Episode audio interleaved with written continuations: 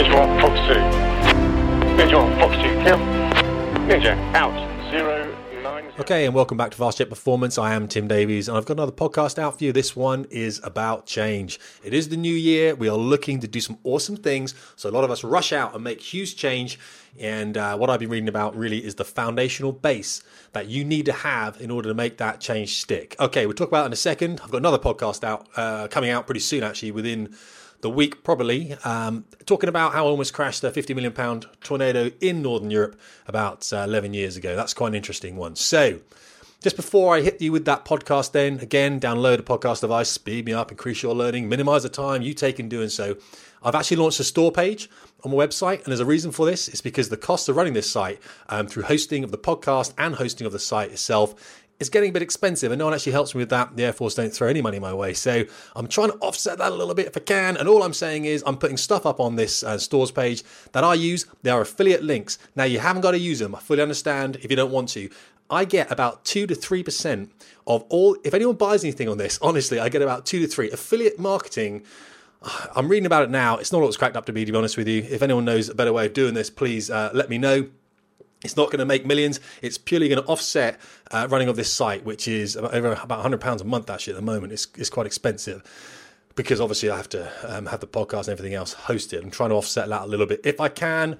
Go to the stores page. It's called Awesome Products that real pilots use. Now, if I don't use this stuff, I know pilots on the squadron that do. And if it's not pilots on the squadron that are using this stuff, then it's guys out in North America, in Australia, guys that are flying in French jets, German jets, whatever it is. I know they're using this stuff because they tell me. All right. So this is, I put some books on there as well that I read.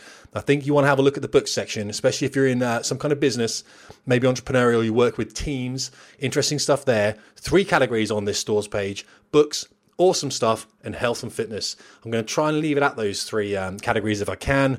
Again, if any of you are flying airplanes out there and there's something that you use all the time and you really like, it can be anything. In fact, my wife just bought what is this thing next to me now? It's called a Morphy Richards. Uh, it's like a Hoover. It's, I'm looking at it now. It kind of you plug it in. It's a cordless vacuum cleaner. It does take 14 hours to charge, but it gives you about 15 minutes of use. And it means you haven't got to drag your big Hoover out. This thing is like cable free. You rip it out, you go and Hoover up real quick, and it's done. I really like that thing. So that's I use that thing because I think it's a great. It's uh, 29 pounds. It saves me a lot of hassle. I'll whack that on the site pretty soon. Okay, so stores page then at Fast Jet Performance. Have a look at stuff there. Obviously, it's what we're all using. Right, let's get this up then. Let's read through it for you now. It is, where is it on the podcast page? Uh, it's all about change. It is how you can build a solid foundation for change in five simple steps, even if you failed before. Now, we think about ourselves a lot. If you were stuck in a cage with a crocodile, you think about that a lot too, but you're not stuck in a cage with a crocodile. But you are stuck with you. And unlike crocodiles, we humans are easily deluded by the next great thing. I mean, everything will be okay when we get the new car, we get the new job, we move to a better area. We imagine that when these things happen, everything will be okay. But it won't. It won't because we often use these things to replace an emptiness inside of us, a foundational fragility. And if that emptiness isn't addressed, then no amount of cars, promotions, or houses will make us happy. Now, Wikipedia says the self is a subject of one's own experience of phenomena, perception, emotions, thoughts. What we are really after is not new toys, but a better self. People make the mistake of thinking that material things will make them happy, when what they really want is to just be happy. And to become happy, content, or satisfied with your life, you'll sometimes have to change a few things. Let's have a look at five things that you can do to ensure your attempts at change have the highest chance of success. Step one understand that you cannot create lasting change if you're doing it for someone else. In order to change, you have to firmly believe that you need to. You can't do it because you think people will like you more if you do. Changes made for other people never stick. You must be adopting change to improve for one person only, and that's you. This means that you're going to have to start valuing yourself more. And for some, this can be hard. You need to make some time in your life for you. Now, I once read a story about a man who, upon seeing a commuter fall in front of an incoming tube train, threw himself on top of her, saving them both as the train rolled over them. Amazing, yes, but you can bet that he's probably thought about this scenario before. He'd done the journey every day for many years, and in his time, he quite possibly thought about whether two people could fit under a train, how much anticipation would be required when he jumped from the platform, and what his survival chances were. I'm not taking anything away from his bravery, but just saying that his mind had probably been pre warned of this event much like those who make massive changes in their lives and appear on Oprah. They've been overweight for many years and conscious of the family and co workers' continual comments on their physical appearance. They've been on every diet imaginable and read every healthy eating book ever written. Yet they still never lost any weight. When they do decide to lose weight for good, they do it for themselves and nobody else. There's not much that is going to stop them, and this is why they make the headlines. They've been preparing subconsciously for this moment for years. What we all think as amazing is actually just massive individual subconscious preparation. And when it comes to attempting changes in our lives, that's something most of us haven't done. This means that when we decide to make these changes at New Year, especially if they are for a partner or our friends, there is every chance that by February we'd have lapsed. Gyms know this, which is why they'll oversubscribe members in January, knowing that in a couple of months, people will still be paying for service they don't use. Changing yourself for someone else does not work. Step two know that it is the small changes that are effective. Changes that are too big rarely last. Yes, some people can make huge changes, and we often see them on the internet or a talk show under a clickbait headline such as she didn't believe she could, but then 400 pounds later, just look at her now. But let's be honest, if they didn't change, they're probably going to die, and death, well, that can be a big motivator. The majority of the time, however, it's the small changes that are the most effective. I've written before about Dave Brailsford, General Manager and Performance Director for Team Sky, Great Britain's professional cycling team. He introduced a policy of improving everything the team did by very small amounts, understanding the theory of the aggregation of marginal gains. And I've actually got a post written about that. Go and search for it. He recognised that he could not improve the overall team performance by a significant amount on its own. It was just too much to ask. But if he improved all the little things by just 1%, the overall improvement would increase too. Here's a quote then Very little is needed to make a happy life. It is all within yourself, in your way of thinking. That is by a chap called Marcus Aurelius. Have a look, uh, look him up. He said some very sensible things. You see, for a lot of us, our foundations are fragile and just not ready to support the skyscraper we are trying to build. Not only have we not checked that our foundations can support the structure of change, but we haven't even attempted to reinforce it yet. There are still many fractures within our everyday selves that require attention. Many are hidden, but some are still visible. If you're trying to stop drinking, but have a job you hate and your family that is out of control, you have many issues at the core of you that need addressing first. People don't have drink problems because they like the taste. They drink to change the way they feel and often to numb them from underlying issues. Here's a quote. Before I tell you who this was, have a think about this quote with, uh, well, when you, when you hear it, who it is, have a think about this. I was in a small town where it's not the edge of the world, but you can see it from there. And when I thought, drinking. I just thought, hey, maybe drinking will help. Because I felt alone and afraid. And it was the worst thing in the world.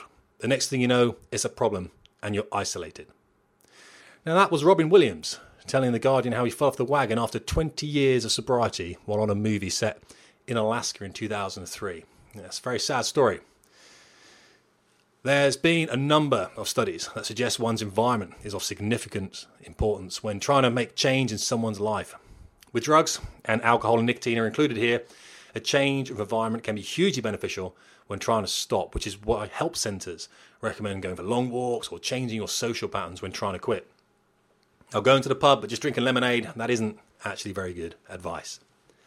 Small changes in drug addiction tend not to work too well. Cutting down on severe alcohol or nicotine dependency isn't an effective remedy, which is why nicotine patches or the continual supplementation of nicotine, the drug you are trying to remove from your body, doesn't work for many people who are trying to quit. Now, when I quit smoking many years ago, I eventually only achieved it by removing the problem, the cigarettes.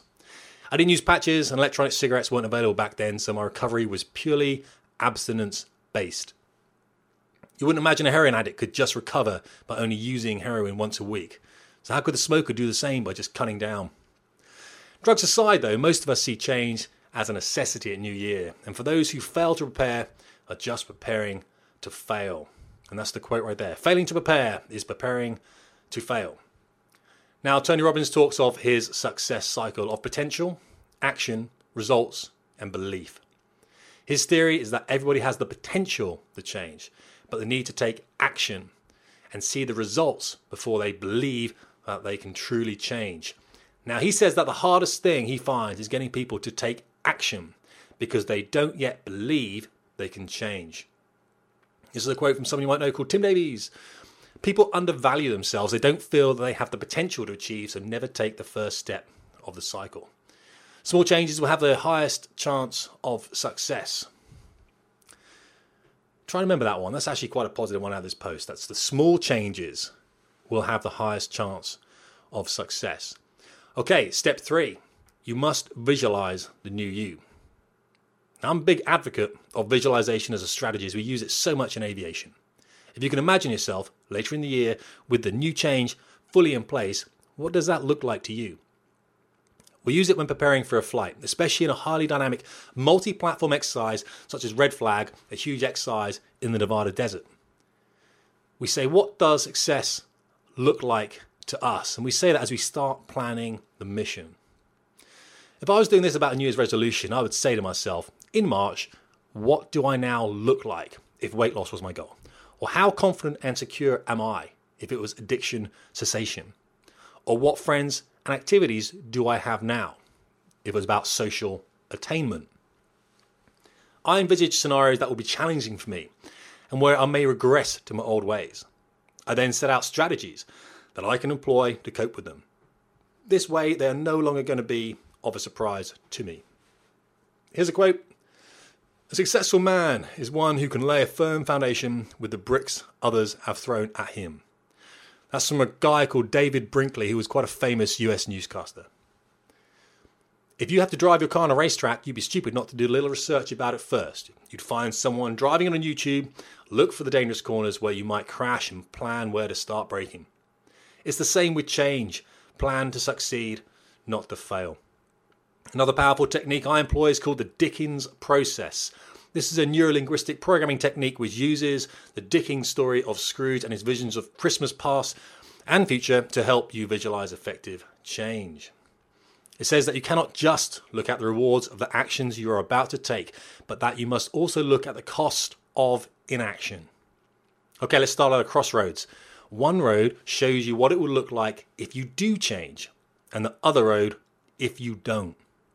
Let's walk down that road where you haven't changed.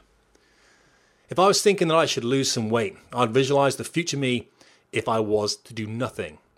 The loss of self esteem, the poor dietary choices, the clothes that won't fit anymore, or the comments my friends might make of me. I would think ahead one year, then three, and on to five. Wow, if I did nothing, what would I look like in five years' time? Do I really want that? Let's go back to the crossroads and start again. Now, what if I made a positive change? How would I feel after a month? Well, maybe I'd feel a little empty. That's only natural, but I'd also feel that I'd achieved something. Maybe I could go and buy some new clothes. What about in six months' time? Maybe my friends might notice my weight loss, which is a bonus, or I might start to feel and look a lot better. And what about in a year's time? What would I look and feel like then? Can you visualize how awesome that might feel? Visualization is exceptionally powerful in keeping you on the right track in attaining your change goals. Sometimes writing these down as a list or mind map is useful for referring back to if you're ever feeling low. Don't think about what you're giving up, about what you are gaining. Step four, try to keep a gratitude diary. Here's a quote When a person doesn't have gratitude, something is missing in his or her humanity. That's by Elie Wiesel. One thing that can really help is to keep a diary, but not just an ordinary diary, a gratitude diary.